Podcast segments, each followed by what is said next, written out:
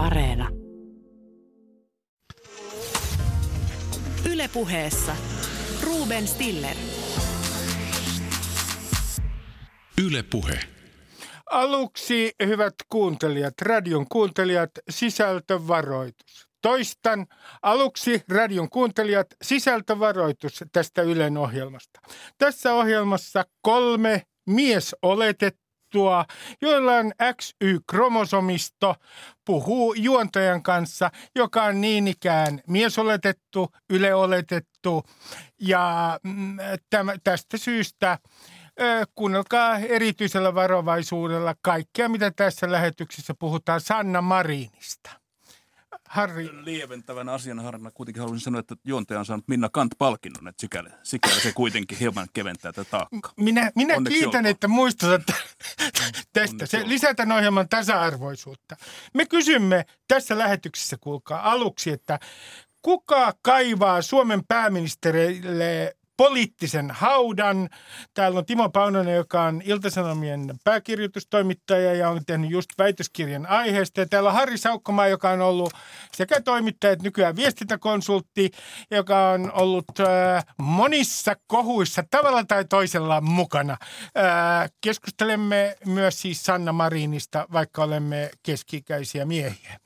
Ja tämän jälkeen, kuulkaa, kun tämä keskustelu on niin monimutkaista näistä, äh, tai mustavalkoista näistä rokottamattomista, niin me kerromme teille hieman monimutkaisempia asioita Suomen rokottamattomista ja kysymme, onko oikein sanoa, niin kuin minäkin olen tässä lähetyksessä monta kertaa sanonut, koska se on niin mehevä lause, että me ö, rokotetut olemme rokottamattomien panttivankeja. Onko se itse asiassa kovin oikeudenmukaista ja onko se liian mustavalkoinen lause? Täällä on Juunas Sivelä, joka on THLn erikoistutkija keskustelemassa asiasta, mutta me aloitamme Sanna Marinista. On boomer-kohua.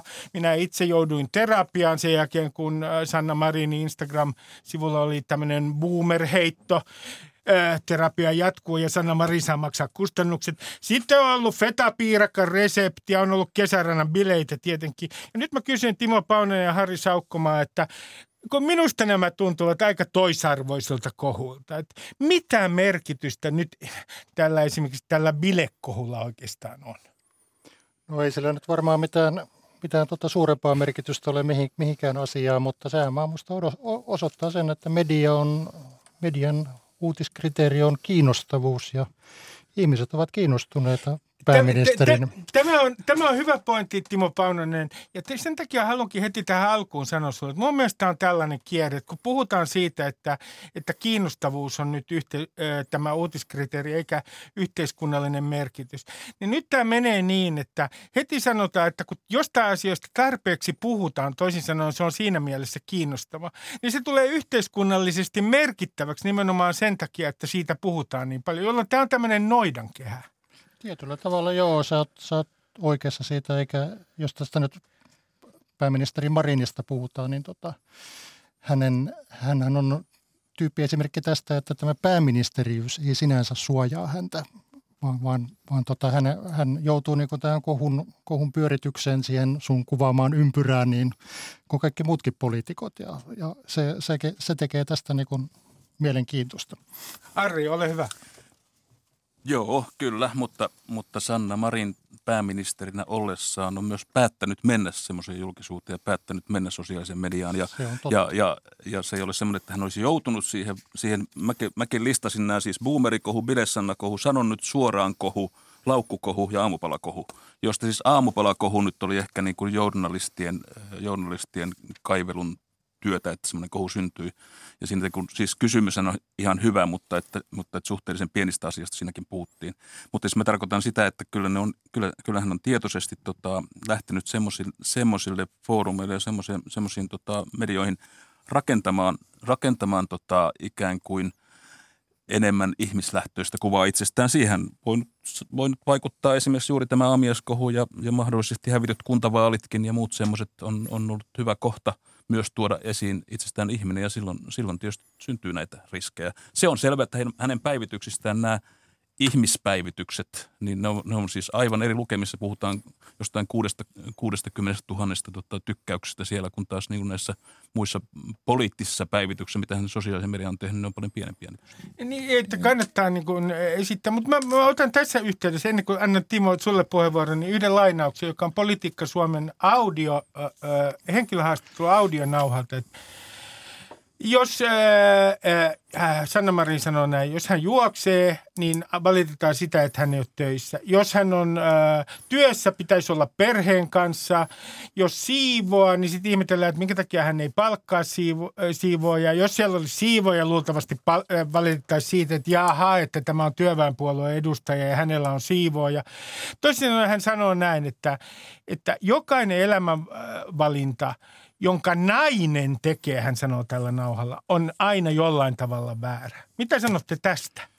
Niin, totta, hän, hän puhuu jossakin yhteydessä, että aina kun hän menee tänne sosiaaliseen mediaan, siis, siis mä vaan tuo Harri ja jatkasin siitä, mm. että hänen täytyy olla sosiaalisessa mediassa. se uskottava poliitikon täytyy, täytyy olla siellä, mutta, mutta se mikä häneltä ikään kuin puuttuu on se, että hänellä ei ole siellä strategiaa. Siis se ei ole, ole strategia, mitä some, Somestrategia, sitä ei ole mietitty. Ne on jotenkin purskahduksen omaisesti tullut nämä kaikki, kaikki tota Insta ja muut päivitykset sinne, että, että ikään kuin hänen avustajakuntansa ei, ei ole niin tehnyt työtään, jos mä, Harri voi kertoa enemmän näistä, näistä tota avustajakunnan tehtävistä siellä ja tota viestintäkonsulttia ja muiden, mutta joku, joku tästä niin kuin puuttuu ja, ja minusta näyttää, että se strategia, strategia tästä puuttuu ja hänen ehkä täytyisi nyt sen miettiä jatkossa jatkossa, koska, koska tämmöisiä kohuja ei tietysti, tietysti ole hyvä pääministerille tulla. Ja varsinkin jos omat porukat alkaa, niin kuin nyt on nähty, että eduskuntaryhmässä on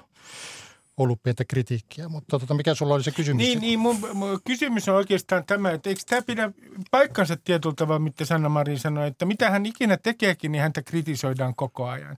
Ja hänhän tässä lausunnossaan politiikka Suomessa viittaa siihen, että nimenomaan naisten elämänvalintoja kritisoidaan. No, joo, siis joo, tuosta mistä Timo sanoi, ja voisin, voisin sen verran sanoa, että, tota, että hän on perustellut tätä myös sillä, että hän haluaa olla tavallinen ihminen ja hän haluaa näyttää, että hän on tavallinen ihminen. Tässä on hirveän iso ongelma. Pääministeri ei ole aivan tavallinen ihminen. Se, että, se, että jos hän järjestää, järjestää tota, niin, niin bailubileet tota, kesärannassa, niin se on hiukan eri asia. Jossa on Ville Ilmari mukana, niin kuin seitsemän niin, päivää kyllä, kutsuu hänen kyllä, yhtä. Kyllä, kyllä. Siis mä tarkoitan, että se ei ole siis... Se, sillä, siis, siis kyllä, kyllä, kyllä, kyllä, kyllä Kekkonen piti Tamminiemessä myös bileitä. Okei, silloin oli somea hiukan vähemmän Kekkosen aikaan ja olihan niistäkin tietysti varmasti storia, jotka lähti liikkeelle paljon myöhemmistä, kun Kekkosesta pystyttiin puhumaan ja muuta. Mut, mutta siis Kekkonen oli myös, niin kuin tänään Ville Blofield muistaakseni jossakin aamu huomautti, niin aika taitava tämän yksityisen julkisuutensa kanssa myös hän toi sitä esille. Hänestä hän oli, muistan Suomen Kuvalehden kannen, jossa hän on siis sairasvuoteella siellä muistaakseni eturauhasleikkauksen jälkeen ja antaa haastattelun sieltä. Hän oli, teki tätä hyvin taitavasti, mutta siis se pointti on se, että tota, siinä on ristiriita. Pääministeri ei ole tavallinen. Pääministeri on instituutio ja sitten tota, hän on myös yhtenä perusteluna sanon, anteeksi, sanonut sen, että, tota, että hän haluaa – ravistella pääministeri-instituutiota.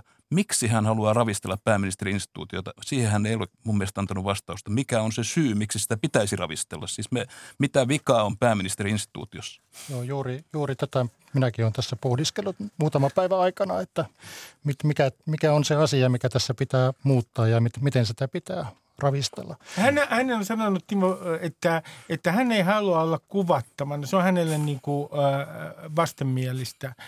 Yllättävän hyvin hän on näyttänyt sen kestävän. En tiedä, jos tämä pääministeri-instituution äh, äh, uudistaminen viittaa siihen, että täytyisi olla vähemmän kuvaussessioissa. No se voihan se tietysti sitäkin, sitäkin olla, mutta, tota, mutta, mutta ehkä me nyt jäädään odottamaan, että mikä tämä tämä tota, pääministeri-instituution ravistelu tässä on. Kekkosesta sanoisin sen verran, että Ke- Kekkonen hallit, niin kuin Harri tuossa sanoi, että hallitsi hyvin julkisuutta. Ja tietysti kanavat oli silloin vähemmän, oli, oli televisio ja radio ja lehdet, jotka söi ikään kuin Kekkosen kädestä, niin siinähän oli Mutta, mutta, mutta Timo, nykyään toimittajat, ja minä olen ollut hänen myös vaalivankkureissaan kaikille tiedoksi, toimittajat syö Niinistön kädestä. Olen tässä lähetyks- näissä lähetyksissä sanonut verrannut sitä oraviin tuolla Seurasaarissa, jotka syövät Niinistön kädestä. Siis hän on pyhä. Häntä ei kritisoida. Pääministerille käy aina niin, että ensiksi kenties parhaassa tapauksessa häntä pidetään tuoreena kasvona. Sitten tuuli kääntyy ja tapahtuu jonkinlainen käänne tässä mediasuhteessa. Mutta Niinistö on aivan pyhä. Ja tämä on mun mielestä kiinnostavaa. Onko teillä selitys? Pelkääkö no, toimittajat niin, kansan no se suosiota? Sehän johtuu siitä, että Niinistön, Niinistön kannatus on 150 prosenttia mm. tällä hetkellä. Tällä hetkellä tota, kyllä semmoista, semmoista kannatusta jokaisen tota, kuuluu kunnioittaa.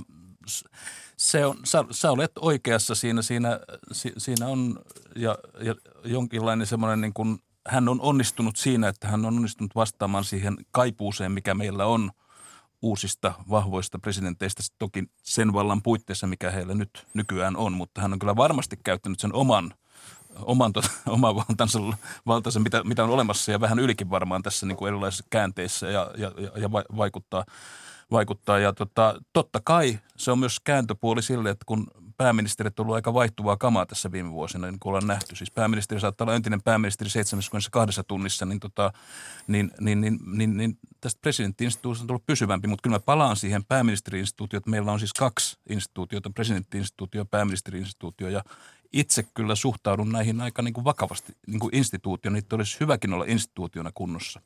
Kyllä mä, kyllä mä teitittelen jokaista ne kaikkihan nykyään mua nuorempia, noin ministerit, ihan vain sen takia, että ne on ministeriöitä, että ministeriinstituutio on olemassa vielä näiden lisäksi. Joo, mä tästä Niinistöstä taisin jo silloin, kun hänet valittiin su- suurella tota kansan, kansan suosiolla ja ensimmäisellä kierroksella suoraan, niin taisin kirjoittaa Iltasanomiin, että, että jo vaali-iltana, että hänen kansansuosionsa on niin iso, että se ei mahdu tähän perustuslain kirjaimeen enää, vaan hän on paljon isompi kuin tämä perustuslain niin kuin antamat valtuudet ja, ja, ja kyllähän siinä vähän tämmöistä kekkoselementtiä. Niin kaikella kunnioituksella ei. aivan loistavalle journalismille, jota Suomi on täynnä, niin myös sekin pitää nyt ääneen sanoa, että kyllä hänelläkin on, on luotu toimittajansa, jotka viestiä vievät eteenpäin vähän niin kuin Kekkosellekin saattoi olla aikanaan. Että Tämmöistäkin, tämmöistäkin tapahtuu. Toisin sanoen, Harri Saukkomaa, sanot, että äh, myös Sauli Niinistöllä on äh, perässä hiihtäjiä, jotka ympäri vuoden yrittävät vaikka rullasuksilla sitten mennä perässä. Siis Ruben Stiller voisi tehdä aloitteen nyt tota niin, niin siitä, että seuraavat presidentinvaalit peruttaisiin ja ihan niin kuin sujuvuuden nimissä ja rahan säästämiseksi yksimielinen, päät, yksimielinen päätöksen Niinistön kautta jatkettaisiin. Harri, minä harkitsen. Minä Hyvä, kiitän tästä neuvosta. Minä harkitsen tätä. Järjestää kansalaisvaltuus eduskunnan vaikkapa. Mutta sitten on yksi ilmiö, joka esimerkiksi Sanna Marinin kohdalla kiinnittää huomioon. Se on se, että me yhä enemmän, siis politiikan toimittajat, toimittajat yleensä – arvostelevat ikään kuin politiikkaa tietynlaisena teatterinäytöksenä ja jotain yksittäistä esiintymistä tietynlaisena performanssina. No mikä on mun mielestä tässä pieni ongelma? Siis minähän teen sitä koko ajan, koska mä olen tämmöinen viihteen hanttapulitoimittaja. Mutta, mutta siinähän on ongelma, Me vahvistetaan sitä käsitystä, että politiikka on teatteria. Me koko ajan epäillään poliitikkojen motiiveita, jolloin kysymys kuuluu, että mihin se sitten päättyy? Päättyy, kun kaikki nykyään sosiaalisessa mediassa epäilee toistensa motiiveja, niin loppujen lopuksi tuloksena saattaa olla paranoian kaltainen tila. Mun pointti on tässä se, että pitääkö, onko menty vähän vikaan siinä, että niin kuin toimittajatkin esittää politiikan jonkinlaisena teatterina? No joo, se, se varmaan, mutta, mutta sitähän se on. Siis sehän näyttäytyy teatterina ja, ja nämä ulostulot on monesti tämmöisiä. Kun tässä mun tutkimuksessakin on, on pohdiskeltiin ja tämä aineistohan antoi toi esiin sen, että, että monet tämmöiset media iskut niin on hyvin suunniteltuja ja, ja, ja niin edelleen. Ja se teatteri jotenkin kuuluu siihen. Mainitsi mulle esimerkkejä tästä sun väitöskirjamateriaalista. No siellä oli ainakin, ainakin tota erässä haastattelussa kuvattiin aika tarkasti siis kokoomuksen eduskuntaryhmää, joka oli siis ihan eduskuntaryhmässä käsitellyt asiaa ja sitten oli mietitty se, että miten tämä niin kuin ikään kuin julkisuuteen vuodetaan tai miten tämä, tämä niin kuin aiotaan, aiotaan tota sitten niin kuin median kautta kansalle, kansalle tota, markkinoida. Ja siinä oli hyvin yksityiskohtaisesti, että kuka tekee mitäkin, kuka on aamulla missäkin välineessä ja kuka antaa minkäkin lausunnon ja, ja niin edelleen. Ja siinähän oli tarkoitus siis se, että, että saadaan tämmöinen mediapäivä aikaiseksi tästä. Ja, ja tota, sehän tietysti onnistuu silloin, jos ei mitään muuta tapahdu, mutta sitten jos rysähtää jossakin. Niin No se, mä, se mä, mä otan yhden toisen esimerkin. Oliko se äh, tämä, kun, kun äh, äh, meidän edellinen pääministeri Sipilä lensi omalla koneellaan, eikö se lentänyt presidentin luokse ja se liittyi siihen, että perussuomalaiset oli hajoamassa. Niin si- sitä kuvattiin niin kuin jonkinlaisena poliitti, poliittisena spektakkeliteatterina. Ää, oliko se sitä siis? No var, var, se- niin.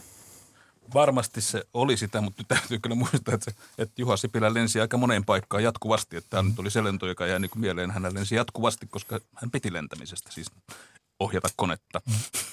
Ö, Tuleeko sinulla Harri mieleen, kun sä viestintäkonsultti, sä oot konsultoinut tietysti myös po- poliitikkoja. Tuleeko sulle mieleen sellaista, se, sellaista tapahtumaa, joka on ihan niin kuin tarkkaan mietittyä poliittista teatteria? Tuotetaan spektaakkeli.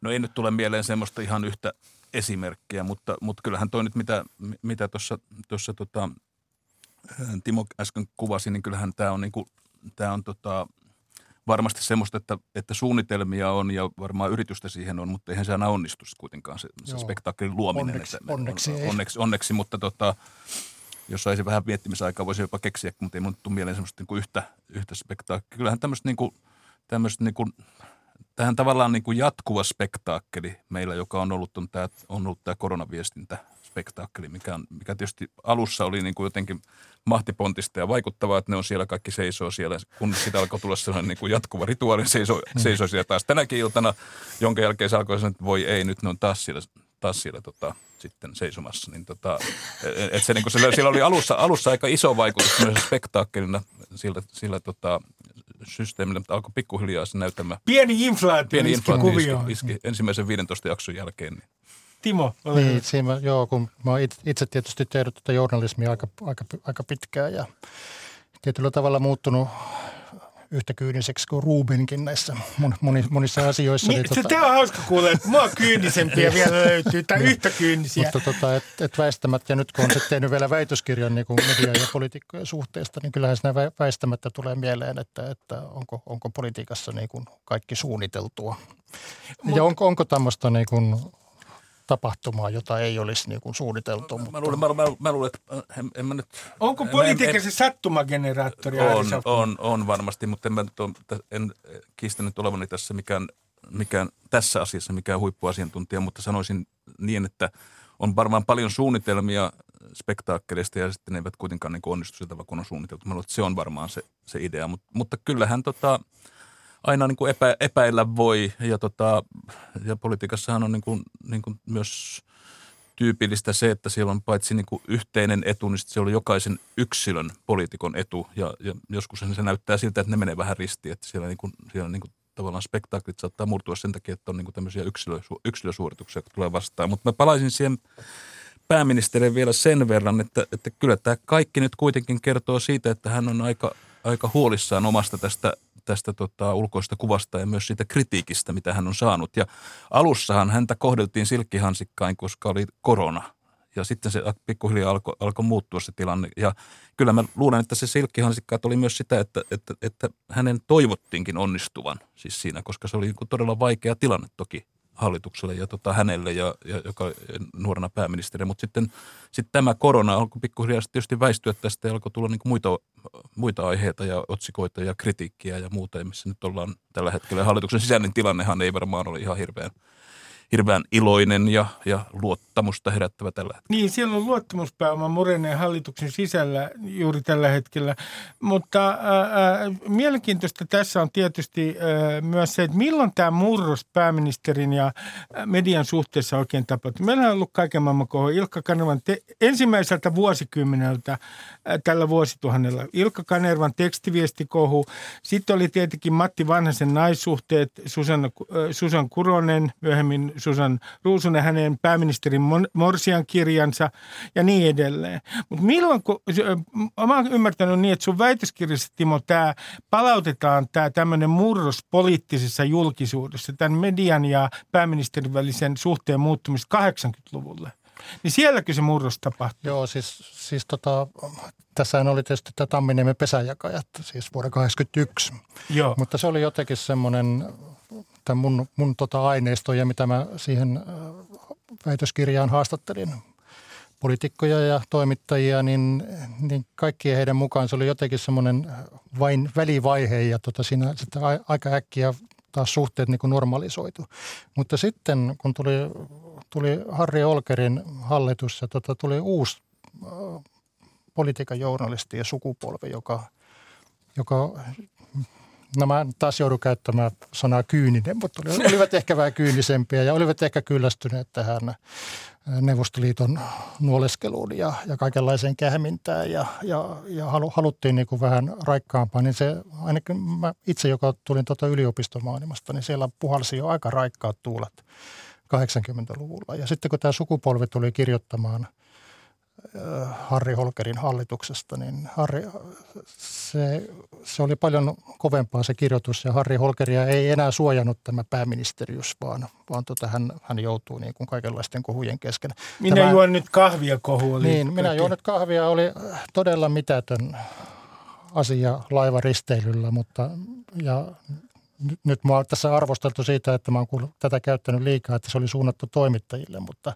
niinhän se oli, mutta mua kiinnostikin tässä se, että minkälaisen otsikkovyöryn ja kohun se ai, aiheutti sitten kuitenkin ja mikä leimasi Harri Holkerin niin uraa loppuun, loppuun saakka. No, se, tämä on opettava kertomus ja, ja mulle tulee mieleen vaan se, että jos me kritisoidaan Sanna Marinin läsnäoloa tuolla sosiaalisessa mediassa, niin, niin tavallaan, siis onhan meillä yksi tyyppi tuolla politiikassa, joka ei esittele vaatekaappiaan eikä esittele ihmissuhteitaan. On tosin sosiaalisessa mediassa, mutta aina asia edellä. Erkki Tuomioja. Onko Erkki Tuomioja ja Harri Saukkomaa jonkinlainen reliikki, fossiili, kun hän on ihan – totaalisesti asiapoliitikko? No, jos sä nyt katsot vaikkapa, mitä Facebookissa tapahtuu tällä hetkellä ja muuttaa nimensä, nimensä Metaksi heti, kun se saa ostettua Timo Harakalta tota, meta, Metanimen oikeudet, niin, tota, niin, niin, niin, tota, niin, niin, niin, kyllähän sieltäkin niin kuin jengiä myös lähtee poiskin päin, että saattaa kuule vielä olla tulevaisuudessa tuo tuomiolinja on voittava kanta tuossa niin. Mun mielestä, on, mun mielestä se on tavallaan hyvin raikasta. Musta niin kuin tarvitaan, tarvitaan semmoisia ihmisiä myös, jotka eivät välttämättä niin kuin toimi sosiaalisessa mediassa ja, ja, ja pärjäävät sitä huolimatta. Mä en niin kuin, tarkoita, mä en ollenkaan halua vähätellä sosiaalisen median voimaa, koska siis ihan työksenikin sitä seuraa niin paljon, olen itse pakko olla siellä mukana monella tavalla, mutta siis että se siitä huolimatta musta, niin kuin, musta niin kuin voisi olla vähän, niin kuin, vähän ainakin erilaisia tyyppejä, jotka ovat eri tavalla siellä. Puhuttiin siitä sosiaalisen median strategiasta ja Timo sanoi sitten viisaasti, että siis pääministerillä ehkä ei sitä ollut sillä tavalla, että mitä nyt kannattaa missäkin tehdä. Ei, ei, ei Instagram nyt ole sitten niin poliittisen keskustelun varsinainen areena ja, ja sen takia varmaan Erkki Tuomioakin pysyy aika kaukana Instagramista ihan varmuuden vuoksi. vuoksi. Voi, voi tietysti johtua hänen niin kuin, omasta vaatekaapista, että onko se niin kauhean kiinnostava verrattuna Sanna Marinin vaatekaapista. Mutta eikä Erkki Tuomioja esittely juoksuharrastusta? Jos on. Vähän, on. No, sitä, sitä hän on kyllä äh, esittänyt ja hänellä on itse asiassa mun käsittääkseni poliitikoista kovin aikaa, äh, jolle ei puhuta ihan jostain huippurheilista, niin äh, äh, maratonilla. Se on alle kolme tuntia se maratonaika. Mutta mun kysymys teillä on nyt se, että kun mä olen suunnitellut uutta poliitikkotyyppiä, kun olen ajatellut noita seuraavia presidentinvaaleja, en nyt paljasta olenko he henkilökohtaisesti kiinnostunut. Minusta Suomeen tarvitaan nyt sellainen poliitikkotyyppi, joka ei ole erityisen siis... Ää, ideologinen siinä mielessä, että hän on jossain poterossa. Meillähän on tämä uusi vilpittömyyden aika, jolloin ollaan vilpittömästi oman ideologian puolesta ja ei ole enää kyynisiä ollenkaan, joka on minusta ihan kauheita. Äh, mutta sen takia mä peräänkuulutan semmoista poliitikkotyyppiä, joka niinku kritisoi myös omaa ideologiaansa. Siis toisin sanoen myöntää, että se oma ideologia on vaillinainen. Nämä on monimutkaisia kysymyksiä ja ennen kaikkea antaa vastustajille myös kiitosta. Siis tällainen nöyrä sillanrakentaja imago voisi ö, myydä? Mitä sanot? Mulla on kaksi tota, jo luonnosteltuna. Tämä ensimmäinen on juuri tämmöinen filosofikuningas, joka puhuu siis pitkään ja syvällisesti niin kuin filosofiaa aina, kun häneltä kysytään mihinkään tahansa asiaan, eikä vastaa tykkään, ei tykkää perusteella. Tykkään, ei tykkään on niin kuin – rasittavinta maailman yksioikoistamista ja johtaa juuri siihen, mistä tänään täällä puuttu. Toinen vaihtoehto on sitten rakentaa tekoälystä semmoinen robottipolitiikko, Eino, Eino-niminen, Eino-niminen jossa, yhdistyy, jossa, yhdistyy, jossa, jossa yhdistyy Jallis Harkimon viileä harkinta ja toi, toi, tota, toi tota, tota, Jussi halla vilkkaus ja, ja tota, impulsiivisuus yhdessä. yhdessä. Se, se, on, sen, se on tämmöinen ääne, äänestäjän ystävä nimeltään tämä Eino. Joo, Harri, Harri Jälkeenmäen kuvio saattaa jopa toteutuakin. Että. En, en nimittäin myöhemmin. Miten se, sinä Timo sanot tästä, no. että tällainen poliitikko, joka ikään kuin kiittäisi myös vastustajia pointeista ja san, äh, myöntäisi oman ideologian vaillinaisuuden?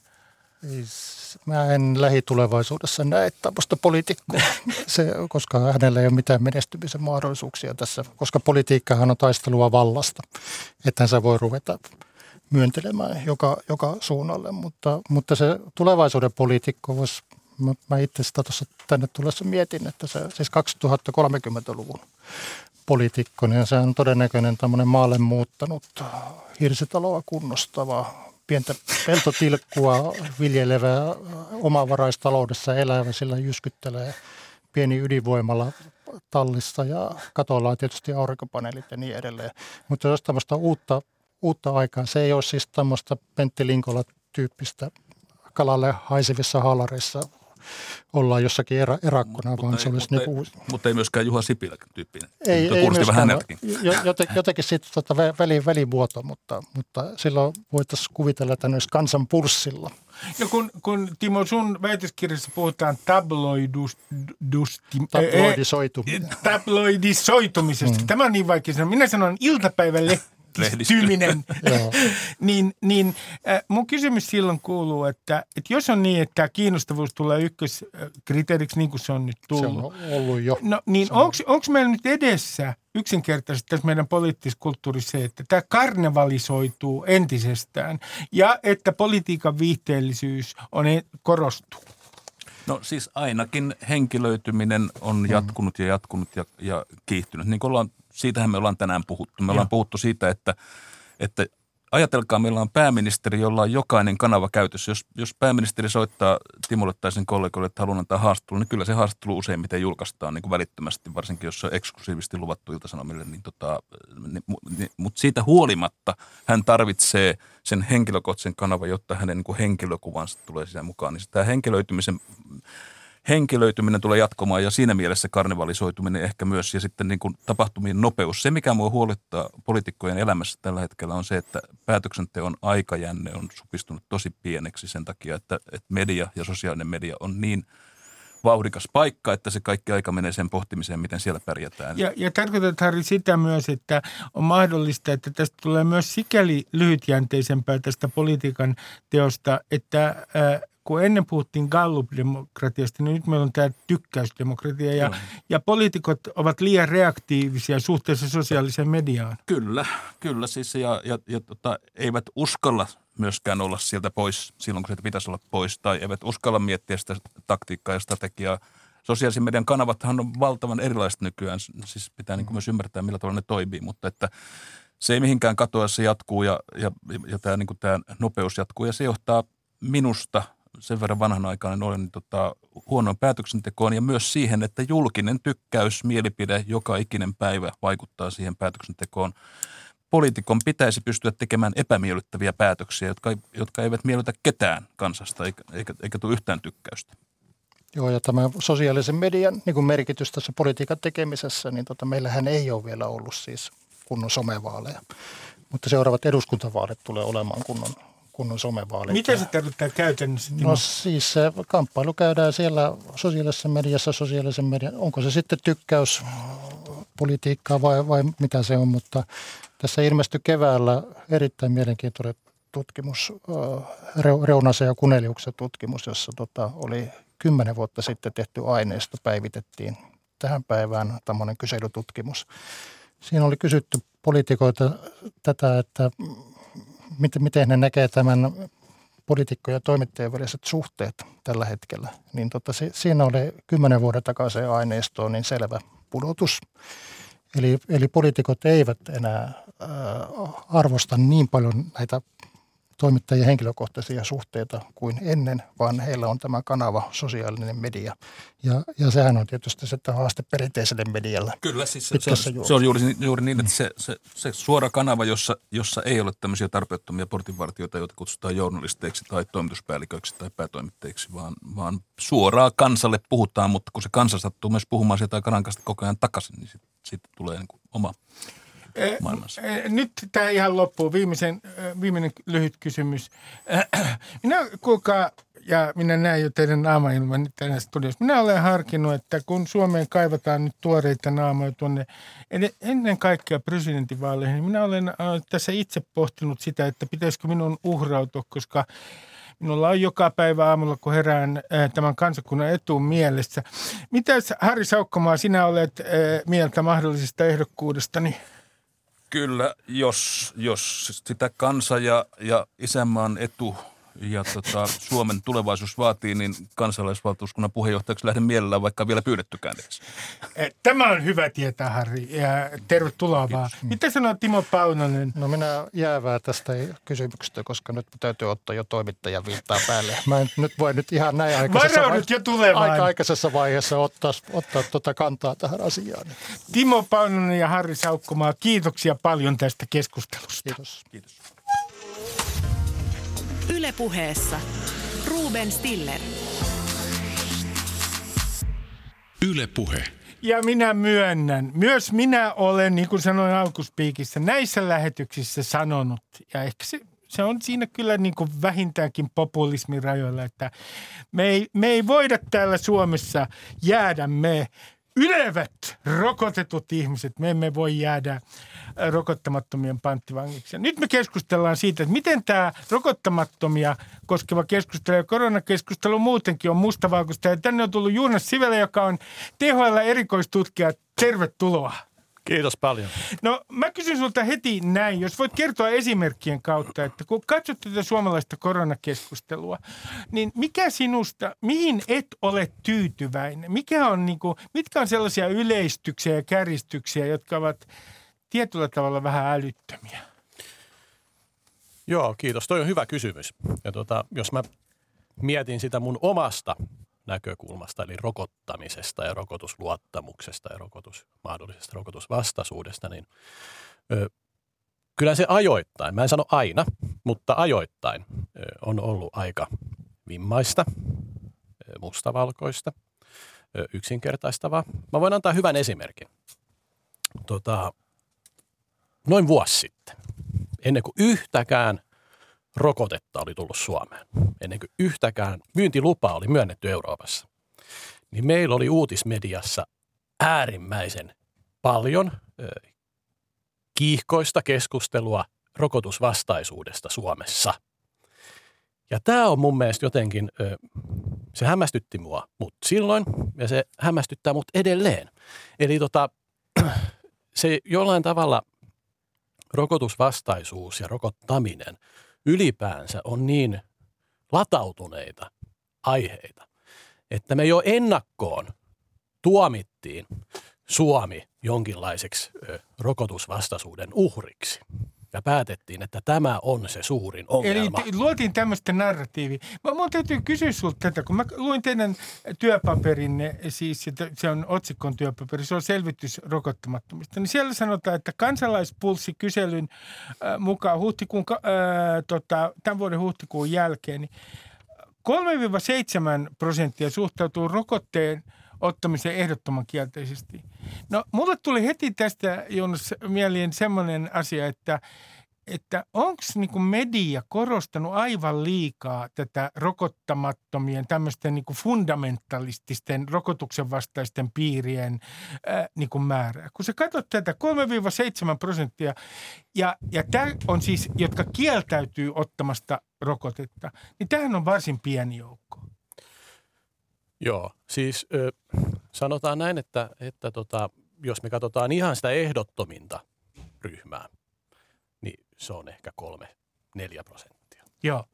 Ja tota, se sitten on toinen keskustelu, että onko se paljon vai onko se vähän. Se, siitä voi varmaan, sitä voi pohtia.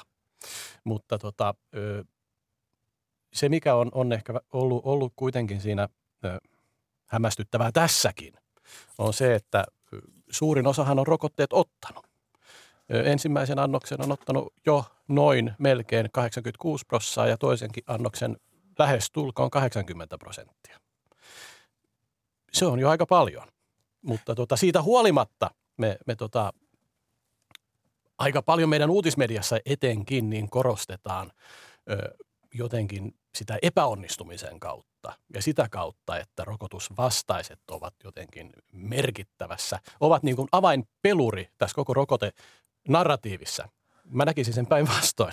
No tämä on erittäin mielenkiintoista. Mitä, mitä sä sanot tästä lauseesta? Sitä minäkin siis sanoin ohjelmassa, että, että kiteytetään koko ongelma tähän, tähän että, että me rokottamattomat olemme jollain tavalla, ää, me rokotetut olemme rokottamattomien panttivankeja. Mitä sä sanot tästä lauseesta? Koska esimerkiksi ää, Helsingin Sanomissa oli tällä viikolla tätä lausetta vastaan kritiikkiä. Ja kritiikin pointti oli se, että, että tällaiset lauseet niin yksinkertaistaa asiaa, koska esimerkiksi me voitaisiin yhtä hyvin puhua siitä, että onko hallitus liian aikaisin poistanut kerralla liian paljon rajoituksia. Että tämmöinen lause aina mustavalkoistaa asiaa ja niin kuin ikään kuin syyttävä sormi, etsitään syntipukkia. Joo, ja tota, siinä täytyy ehkä lähteä siitä ja miettiä sitä, että ketä tuollainen lause tai lausahdus puhuttelee ja mitä sä voit saavuttaa sillä. Ö, se voi mahdollisesti jotenkin hivellä jonkun sen lausuen itsetuntoa. Joo, mun, voi saada... tapauksessa niin hiveli oikein niin. Voidaan siitä puhua kohta. Mutta tota, se, se niinku jos me mietitään sitten taas niin kuin yhteiskunnallisesti, mikä efekti tuollaisen lauseella on, niin ö, ne, ketä sen niin kuin eri toimenpiteillä ja, ja lausunnoilla pitäisi puhutella ja mihin pitäisi päästä on tietenkin se, että yhä useammat ottaisi rokotteen, eikö vaan? Syyllistämällä ö, ja tota, ö, mahdollisesti vähättelemällä ihmisiä, niin et sä pääse mihinkään toivottuun tulokseen siitä. Sä voit sitä omaa ja ehkä lähipiirin jotenkin jonkinlaista itsetuntoa pönkittää, mutta mut ei, se, ei se siis rokottamattomia saa rokotteita ottamaan. No, no tämä on, tämä on erittäin hyvä pointti kun mulla on aika lyhyt pinna itselläni ää, valitettavasti. Ja, ää, ja sitten kun mä olen aikamoinen, mun täytyy myöntää nyt, että mä oon vähän fundamentalisti näissä rokotusasioissa. Ja mä sanon nyt kaikille kuuntelijoille, että mulla on ihan henkilökohtainen pointti siihen. Mä katson siis tätä asiaa, mä kuulun riskiryhmäläisiin ää, tiettyjen sydänongelmien vuoksi. Niin mä huomaan, että se vaikuttaa mun näkökulmaan ihan hirveästi. Ja sitten tietenkin mun oma ikäluokka, joka on on, jolla on ää, paljon suurempi riski ollut ää, tämän taudin suhteen kuin nuoremmilla. Ja jos mä esimerkiksi joudun keskusteluun rokottamattoman kanssa ja hän sanoo mulle näin, että yksi motiivi, mikä tekee hän ei ota rokotetta, on se, että tästä ei ole tarpeeksi tietoa vielä. Niin siis Joonas, mä menetän hermoni ja mä sanon näin, että toi on niin idioottimasta, että sä et ole lukenut matskua. Lue matsku. Mä olen hyvin autoritäärinen tässä. Sä oot ihan oikeassa, että tämä ei auta. Sehän vaan pahentaa niitä defenssejä. Mitä sä sanot tästä mun reaktiosta? No mun mielestä sun reaktio on ihan normaalia. Siis mehän ollaan oltu tässä tilanteessa nyt mitä yli puolitoista vuotta. Totta kai se väsyttää. Totta kai se turhauttaa. Ja totta kai se antaa oikeutuksen kaikenlaisiin reaktioihin. Se olisi kummallista, jos tällaisia reaktioita olisi. Mutta meidän täytyy tehdä ero yksityisen ja julkisen puheen mm-hmm. välillä. Mm-hmm. Se on ehkä se pointti. Eri, erittäin hyvä pointti.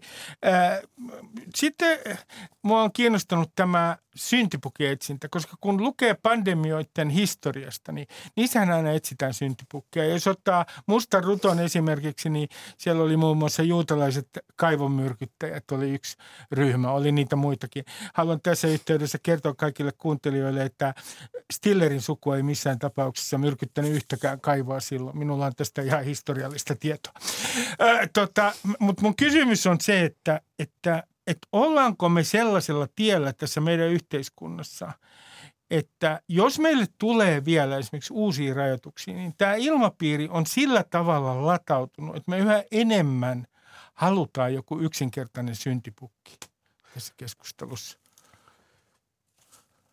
Varmasti on näin, ja, mutta tota, ehkä siinä taustalla on, on ehkä enemmän se, että me halutaan aina yksinkertainen selitys. Me halutaan selittää asiat, monimutkaisetkin asiat yksinkertaisesti. Ja yhtenä osana tätä ilmiötä on tämä syntipukkiajattelu. Ja kyllä me siis, ihminen on, vaikka me luullaan, että me ollaan hirveän rationaalisia, niin ei me olla. Me ollaan aika primitiivisiä ja kyllä aika tunteiden vietävissä koko ajan. No, jos otetaan yksi esimerkki, joka on tietenkin latautunut tässä koronarokotuksia koskevassa keskustelussa. Se on tietenkin maahanmuuttajien rokotekattavuus. Ja siihen on monia syitä siis yksi syy, joka on mainittu, on se, että on epäluottamusta viranomaisia, joka saattaa muuten olla perua heidän omista maista. Että siellä on ollut kertakaikkiaan viranomaiset sellaisia, että niihin ei ole ollut luottamusta. Sitten puhutaan kieliongelmista, puhutaan kenties tietämättömyydestä. Jos muistan oikein, niin Guardianissa esimerkiksi on kiinnitetty huomiota e-, erilaisten etnisten ryhmien rokotekattavuuden eroihin Britanniassa. Ja silloin esimerkiksi afroamerikkalaiset on ollut rokotekattavuudessa jäljellä jäljessä ja sitten Yhdysvalloissa on tehty tämä sama huomio.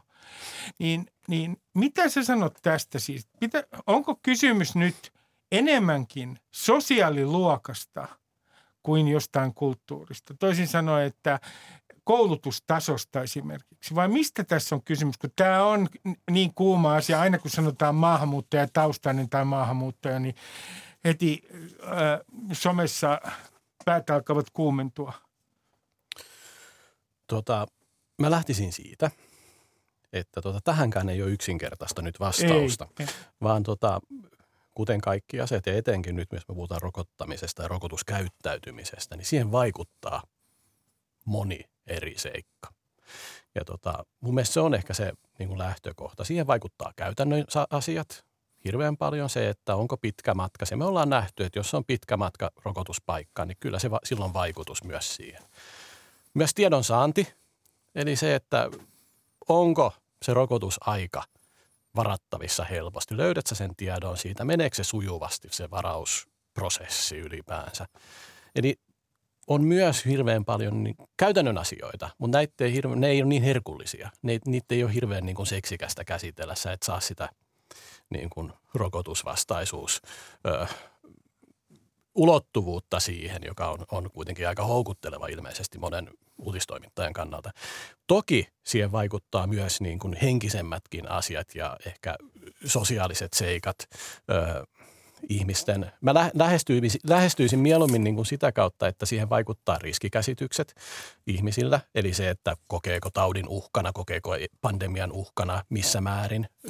Tämä on on se riski sairastua vakavaan tautiin on isompi vanhemmilla kuin nuoremmilla. Se on ihan loogista, että vanhemmat silloin kokevat sen riskinkin suurempana kuin nuoremmat. Se, ei, ja me tiedetään se, että se, miten uhka tai riski koetaan, se vaikuttaa aika suoraan myös rokotuspäätökseen. Ei, ei se ole minkään, mitenkään niin kuin, ne on aika yksinkertaisia yhtälöitä ymmärtää. Sitten tota, mä en tiedä, miten hedelmällistä se on lähteä sitten tarkastelemaan sosiaaliluokkien tai tulotasojen tai koulutustasojen tai äidinkielen mukaan. Toki me nähdään siellä eroja, mutta silloinkin meidän täytyy muistaa se, että maahanmuuttajien parissa ikäjakauma on ihan erilainen. Siellä on paljon enemmän nuoria. Paljon enemmän nuoria kuin mitä on. muuten on Suomessa. Eli tämäkin vaikuttaa siihen. Ja sitten meidän täytyy kuitenkin muistaa myös se, että ylivoimaisesti suurin osa rokottamattomista on ihan, on siis muita kuin maahanmuuttajataustaisia. No, no Joonas, tota, minä, joka aina äh, hyvin mielelläni puolustan suomenruotsalaisia, niin, niin äh, luin THLn tutkimuksesta, että, että suomenruotsalaisilla on, äh, ruotsia äidinkielenään puhuvilla on korkeampi rokotekattavuus. Ja minä taas kerran tuuletin. Äh, äh, mikä johtopäätös meidän pitää tehdä siitä, että ruotsia äidinkielenään puhuvilla on korkeampi rokotekattavuus? Ja en, mä en tiedä, uskalletaanko me nyt hirveästi johtopäätöksiä tehdä. Mä nyt en muista lukuja tarkkaan, mutta ne erot ei välttämättä ei ole hirveän isoja kuitenkaan. Mutta siinä mielessähän se on ehkä huojentava tieto, kun on kuitenkin jo pitkään puhuttu siitä, että joillain alueilla, esimerkiksi Pohjanmaalla, olisi matalampi, matalampi rokotuskattavuus näin yleisesti jo Joo. ennen koronaa siis, niin siinä mielessähän tämä on niin kuin hyvä uutinen. Ja, ja siitä, se on hyvä uutinen myös sikäli, että kun yksi tällainen hahmo, jota on tuotu aikaisemmin esiin, mutta joka taitaa olla nyt vähän niin kuin jo last season, niin kuin nuorisolla on tapana sanoa, oli, oliko hänen nimensä Linda Karström, joka oli siis Pohjanmaalla toiminut tämmöinen oikein kovan rokotevastaisuuden guru, niin eipä näytä, että hänelläkään kovin paljon vaikutusta on. Ei näytä olevan, mutta kyllä mä luulen, että siinäkin on, on ehkä jos, jos saa toimittajia kehua, niin, niin, niin, niin, niin tota, Saa, kerrankin. niin, niin tota, siinäkin on, on ehkä onnistuttu sitten, koska tota, voidaan, on, on sellas, sellaistakin tapahtunut, että, että tota nostetaan esimerkiksi näkyviä rokotusvastaisia henkilöitä julkiseen keskusteluun sitten vaikka asian, varsinaisten asiantuntijoiden viereen. Ja se voi helposti luoda sellaista harhakuvaa Aa, siitä merkittävyydestä. Tämä, tämäpä mielenkiintoista, Jonas, koska meillä on tässä ohjelmassa sellainen ihan siis kerta kaikkiaan rautainen laki, että tähän studioon ei tule yhtäkään rokotteen vastustajaa tänne ei tule. Minä potkaisen tästä ulos, äh, jos tota tulee. Et mun pointtina on yksinkertaisesti, että on olemassa sellainen tasapuolisuusharha, että me kutsutaan tänne mukaan niin tasapuolisena asiantuntijoita, joitain henkilöitä, eikä nyt puhuta edes rokotteista, me voitaisiin puhua vaikka äh, kolesterolilääkinnästä, joilla ei ole mitään tieteellistä pohjaa, mutta jotka esittävät vaan niin sanottuja vaihtoehtoisia äh, mielipiteitä. Mitä sä sanot tästä, että me ei kerta kaikkiaan anneta tässä ohjelmassa Tämähän on ihan no platforming tilanne. Me ei anneta kerta kaikkiaan mahdollisuuksia heille esittää omaa sanomaansa. Just näinhän sen pitää mennä, koska tota, siinä voisi kuvitella, että käsitellään aiheita tasapuolisesti, annetaan tasapuolisesti näkyvyyttä, näkyvyyttä erilaisille näkemyksille, mutta tota, mm, se ei kuitenkaan ole perusteltavissa ja just tästä syystä, koska se niin kuin, jotta se olisi perusteltavissa, niin tässä tapauksessa rokotteiden puolesta puhuja pitäisi olla 97 kappaletta ja sitten kolme rokotteita niin, vastustava niin, henkilö näin. esimerkiksi. Silloin näin. se voisi olla, olla niin kuin, voisi kuvitella, mutta, mutta silloinkaan se ei välttämättä ole. Siis, mun mielestä siinä täytyy ehkä käyttää sitä journalistista ammattitaitoa. Ja tämä on ehkä yleisestikin sellainen seikka, jota, jota niin kuin, kun valitsee haastateltavia ja asiantuntijoita haastateltavaksi, niin silloin on aika iso vaikutus siihen, että minkälaisen sanoman saa siitä ulos ja minkä, minkälainen narratiivi siitä muodostuu. Niin, nimenomaan se on journalistien äh, tietynlainen äh, suuri valinta. Ja mä kysynkin sulta tästä, kun sä oot puhunut semmoisista käsitteistä, joista Suomessa ei ole hirveästi keskusteltu, infodemia liittyen tähän korona, äh, koronapandemiaan.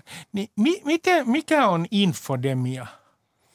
Joo, sehän on, on, on termi, joka tota, – en tiedä mistä lähtien se on ollut olemassa, mutta ilmeisesti kuitenkin ehkä SARS-epidemiasta ai, ai, alkaen. Ja tota, informaatioepidemia, tiedon tulvaa. Se, että meillä on tosi paljon tietoa, ää, joka leviää tosi nopeasti. No onko ihan salaliittoteorioiden leviämisen yksi pointti se, että kun meillä on tapahtunut tämmöinen informaatioräjähdys, niin itse asiassa niin kuin salaliittoteoriat on myös ikään kuin aika luonnollinen tapa reag- reagoida siihen, että tulee kaoottisesti hirveä määrä informaatiota ja yritetään jollain tavalla kehittää joku narratiivi, jotta pystytään kulkemaan jollain tavalla tässä jatkuvassa informaatiotulituksessa? Ö, aivan varmasti se on. Mutta niinhän me ei vaan salaliittoteorioitikot, kaikkihan me koko ajan yritetään jotenkin jäsentää tätä meidän olemassaoloa. Ja, ja tota, fakta on, että tällaisessa epidemiatilanteessa, missä tapahtuu paljon ja mikä pelottaa, mihin liittyy paljon uhkia, niin sitä tietoa kerta kaikkiaan on niin paljon ja se tieto voi olla ristiriitasta. Kun me puhutaan seikoista, jossa tiede kuitenkin on ehkä se paras mahdollinen selittäjä, niin ei sitä tietoa välttämättä heti ole, varsinkaan sellaista hyvin varmaa tietoa, niin ristiriitaistakin tietoa esiintyy ja, ja kyllä se on ehkä joskus näinkin, että mediassakin ö, tapahtuu sitä, että luodaan vähän puoliväkisinkin vastakkain asettelua eri asioiden ympärille. Ja tota, se sun alkuperäinen kysymys oli Niin se, että, että onko salaliittoteoriat sellainen tapa jotenkin, tai reaktio tai oire tästä. Maailman jäsentämiseen. niin, kyllä, kyllä, kyllä, joo. Aivan varmasti on, mutta mä niin kuin sanoisin, että kyllä me kaikki koko ajan sitä yksinkertaistetaan sitä, sitä maailmaa. No, no jos ajattelet näitä, näitä esimerkkejä siitä, mihin olet ollut niin kuin tavallaan itse tyytymätön, mä, tässä koronajournalismissa, mä otan sulle yhden esimerkin kysyn, että, että onko se sinunkin mielestäsi ongelma. Mun mielestä tässä on tämmöinen skaalaongelma. Mä otan esimerkiksi nämä AstraZenecan rokotteet, ää, AstraZenecan rokotteen sivuvaikutukset niin jatkuvasti niin tehtiin todella raflaavia otsikoita. Sitten kun luki tämän itse artikkelin, niin siellä äh, sitten kerrottiin, että kuinka harvinaisia nämä sivuvaikutukset on. Mutta jos ajattelee noin riskianalyysin kannalta, ää, minulla esimerkiksi ei ole tilastotieteellistä koulutusta, ää, niin, niin äh, niitähän pitäisi verrata johonkin niitä riskejä. Esimerkiksi vaikka se, mä voin, tämä on varmaan huono rinnastus tietyssä mielessä, mutta jos niitä verrattaisiin esimerkiksi auto-onnettomuuden riskiin tai joidenkin onnettomuuksien riskiin, niin ne voitaisiin suhteuttaa nämä riskit jollekin skaalalle. Mun mielestä journalismissa on tällainen skaalaongelma, että ihmisille jää vaan mieleen raflaava otsikko ja kaikki lähtee ihan omalle radalleen, kun puhutaan esimerkiksi sivuvaikutuksista. Joo, sitä voisi tehdä enemmän kyllä, tällaista siis suhteuttamista, asioiden suhteuttamista. Ja jos mä niin kuin, rokoteturvallisuus on, on yksi hyvä esimerkki, mutta tota toinen, mä voisin nostaa toisen esimerkin, joka on, on rokotekattavuus. Ja tämä on sellainen, mistä ennen koronaa on, on, on kovasti puhuttu ja, ja kauhisteltukin sitä, että jo, joillain pienillä ö, paikkakunnilla esimerkiksi, nyt ei mainita mitään nimeltä, mutta joku kuvittelinen pieni paikkakunta, että rokotuskattavuus jonkun tietyn rokotteen ja ikäryhmän kohdalla on vaikka 92, kun se Helsingissä on vaikka 95. Niin tota, miten voi olla mahdollista, että 8 prosenttia siitä ikäryhmästä eh, jollain tietyllä paikkakunnalla on rokottamattomia ja kauhistellaan sitä, kun se vaikka, sanotaan, että Helsingissä on 97, niin on vain 3 prosenttia rokottamattomia. Ö, eihän se ole hyvä tietenkään, että on rokottamattomia ihmisiä, mutta sitten kun me katsotaan sitä väestöä ja väestöpohjaa ja väestölukumäärää näillä paikkakunnilla, niin se kolme prosenttia Helsingissä voikin olla 100 tai 500 kertaa enemmän kuin se 7 prosenttia siellä pienellä paikkakunnalla. Nimenomaan. Eli tota, Tämä jos on me, hyvä pointti. jos me prosenteilla vaan leikitään, niin mehän saadaan luotua vaikka mitä. Mutta pitäisi aina muistaa suhteuttaa ne siihen oikeaan todellisuuteen. No miten sä Jonas sanot siitä, että sanoin tässä taannoisessa ohjelmassa jo, että mun mielestä media on myös tehnyt narratiiveillaan tietynlaisen, luonut tietynlaisen tilanteen. Enkä sano mitenkään johdonmukaisesti, mutta se on luonut tiettyä mielikuvaa. Ja ehkä poliitikot on luonut sitä myös eittämättä. Että meillä on nyt niin kuin kaksi tilannetta. Meillä on niin kuin tilanne, jossa rajoitukset on pois kokonaan oikeastaan – jo, jossain jotain ihan pieniä rajoituksia. Ja sitten meillä on tämä tilanne, missä on kovat rajoitukset. Tämä tämmöinen mustavalkoinen narratiivi näiden rajoitusten suhteen. No kun tämä narratiivi on näin mustavalkoinen, niin silloin poliitikot itselleen myös luo tietynlaisen ansan, koska sitten ne poliittiset pisteet saadaan siitä, että ne rajoitukset otetaan mahdollisimman nopeasti pois. Eli me ollaan luotu tämmöinen kummallinen käsitys näistä rajoituksista, että joko yhteiskunta on suljettuna tai sitten se on täysin avoin. Se on jännä, joo. Ja sitä voi ehkä myös totakin asiaa miettiä vähän laajemmin, että onko tämä meidän aika ylipäänsä sellainen, että pelkästään mustavalkoiset ajatukset vetää ja on niin kuin, menee läpi. Eikö, meillä, eikö meillä ole tilaa nykyyhteiskunnassa nyansoidulle ja maltilliselle ja ehkä vähän monipuolisemmalle keskustelu? Pitääkö kaiken olla niin räväkkää? Ja tämä on ehkä tällainen, niin kuin mitä mä elättelen toiveita siitä, että myös, myös niin kuin, journalistinen ja julkinen keskustelu vois, et, uskallettaisiin että se, se vois, voi myös sisältää vähän niin kuin nyansseja ja monipuolisuutta, koska tämä on siinä mielessä hankala, että jos me yhdessä tilanteessa ollaan veitsenterällä ja tota, sitten ei hirveästi tapahdu niin kuin epidemiologisesti, mutta sitten ollaankin yhtä, yhdessä, yht, yhtäkkiä sellaisessa tilanteessa, että, että kaikki onkin tosi jees ja nyt täytyy mennä ulos tutustumaan muihin ihmisiin, niin kyllä se on vahva viesti siitä, että ö, tilanne on muuttunut. Ja, ja jos ja, mietin niin. Niin kuin, ihan vain rokot, rokotushalukkuuden kannalta, niin tämä on hankala. No tämä on erittäin hyvä pointti, koska siis t- tässä on semmoinen signaali, että kun rajoitukset poistetaan, niin signaali menee niin, että vaara on ohi, joka tietenkin vaikuttaa mahdolliseen motiiviin ottaa rokote. Ja mun mielestä tässä on luotu niin kuin väärä mielikuva tavallaan Suomessa – se on just näin, koska niin kuin mä sanoin tuossa aiemmin, niin tota, se koettu riski ja koettu uhka vaikuttaa melkein eniten tai todennäköisesti eniten yleiseen rokotushalukkuuteen. Toki siihen vaikuttaa moni seikka, mutta se on iso tekijä siinä. Ja voisiko, voisiko sanoa Juunas näin, että jos verta kun on ihmetelty, että miten nuo eteläiset maat, niin miten niissä tuo rokotuskattavuus on niin korkea ja Suomi, jonka piti olla maailman rokotetuin maa, niin me olla, ollaan nyt jossain Euroopan unionissa varmaan jossain keskikastissa. Niin syy on voi olla myös se, että Portugalissa ihmiset suuremmalla todennäköisyydellä on nähnyt tai kuullut jonkun tutun tai ihan lähipiirissä olevan kuole, kuolemasta koronan seurauksena. Suomessa tämä todennäköisyys on paljon pienempi. Voisi olla noinkin. Mulla on vähän tylsempi selitys, jos sä sallit. Ole hyvä. Vähemmän raflaava. Joo. Suomessa rokotusväli on isompi kuin monessa muussa maassa. Me, mä keskustelin toissa viikolla ja viime viikolla mun pohjoismaisten kollegojen kanssa aiheesta.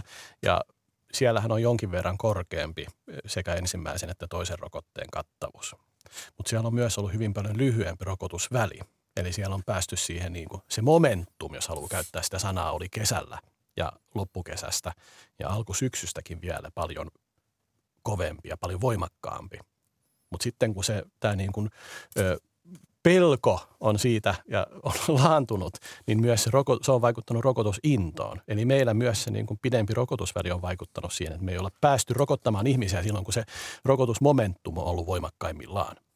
Tämä on erittäin mielenkiintoista. Juunas Sivellä, minä kiitän haastattelusta. Kiitoksia oikein paljon. Kiitos sulle. Ja muistakaa, älkää olko kukaan mustavalkoisia. Älkää olko yhtä mustavalkoisia kuin tämän ohjelman juontaja. Mutta nyt tähän ihan loppuun äh, kysyn teiltä ihan sydämestäni. Olen tässä lähetyksessä sanonut, että joudun harkitsemaan äh, seuraavia presidentinvaaleja omalta kohdaltani. Olen ajatellut kansakunnan etua, sitä, että sinne tarvitaan kerta kaikkiaan kirkasjärkinen, vahva mies, jolla on XY-kromosomisto joka tämän lisäksi vielä lihava, joka johtaa kansakuntaamme mahdollisissa myrskyssä. Mitä mieltä te olette mahdollisesta ehdokkuudestani? Voitte kirjoittaa sosiaaliseen mediaan ja muistakaa olla positiivisia, koska minä todellakin olen jo terapiassa sen takia, että Sanna Marin kirjoitti boomereista. Mari maksaa minun terapiakustannukseni. Moi moi! Ylepuheessa Ruben Stiller. Yle Puhe.